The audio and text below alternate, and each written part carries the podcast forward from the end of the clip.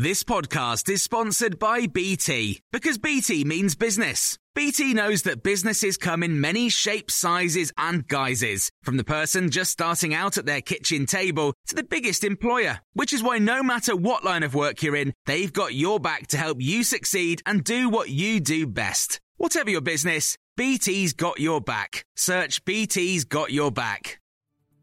This is the Times briefing on Sunday, the 2nd of January. Secondary school pupils in England will have to wear face masks when they return to school. The requirement is likely to stay in place until at least the 26th of January. The announcement from the government has prompted a backlash from many Conservative MPs, but Joint General Secretary of the National Education Union, Dr Mary Bousted, has told Times Radio it's a welcome development. We have mask wearing in secondary schools in Wales and Scotland, and I don't think that it is causing a huge problem.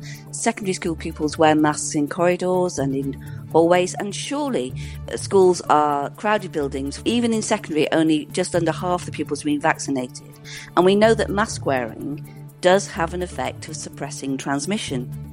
More than 110,000 NHS staff were absent on New Year's Eve, indicating that the spread of Omicron is affecting the health service more severely than previously thought. The Royal College of Nursing's England director, Patricia Marquis, has told Times Radio the government must consider national restrictions to save the NHS. It's under such strain that it is questionable whether you'll get an ambulance in time, whether that ambulance will get you to hospital in time, whether the hospital will have a bed for you. And, and all of those things have got to be taken into account when the government considers any further measures that it may need to take in order to protect now the NHS from collapse. Government ministers have been tasked with developing robust contingency plans as the Cabinet Office predicts that up to a quarter of public sector workers could be absent due to COVID in a worst case scenario. Prince Andrew could be forced to stop using his title of Duke of York if he loses a lawsuit being brought against him in the United States.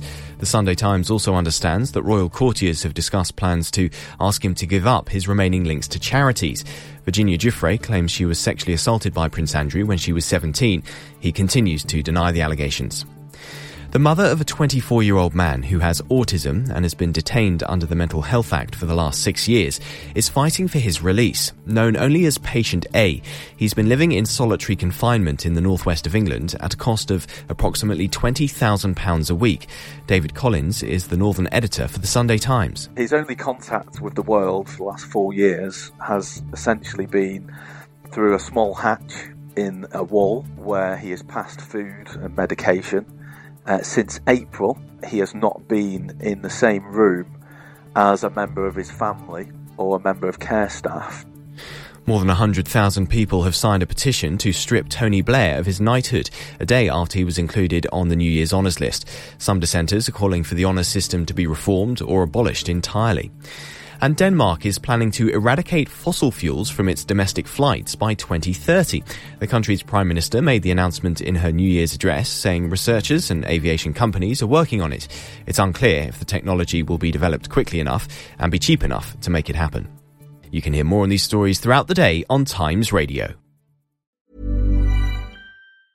A lot can happen in three years, like a chatbot may be your new best friend. But what won't change? Needing health insurance. United Healthcare Tri Term Medical Plans, underwritten by Golden Rule Insurance Company, offer flexible, budget friendly coverage that lasts nearly three years in some states. Learn more at uh1.com. Hey, it's Danny Pellegrino from Everything Iconic.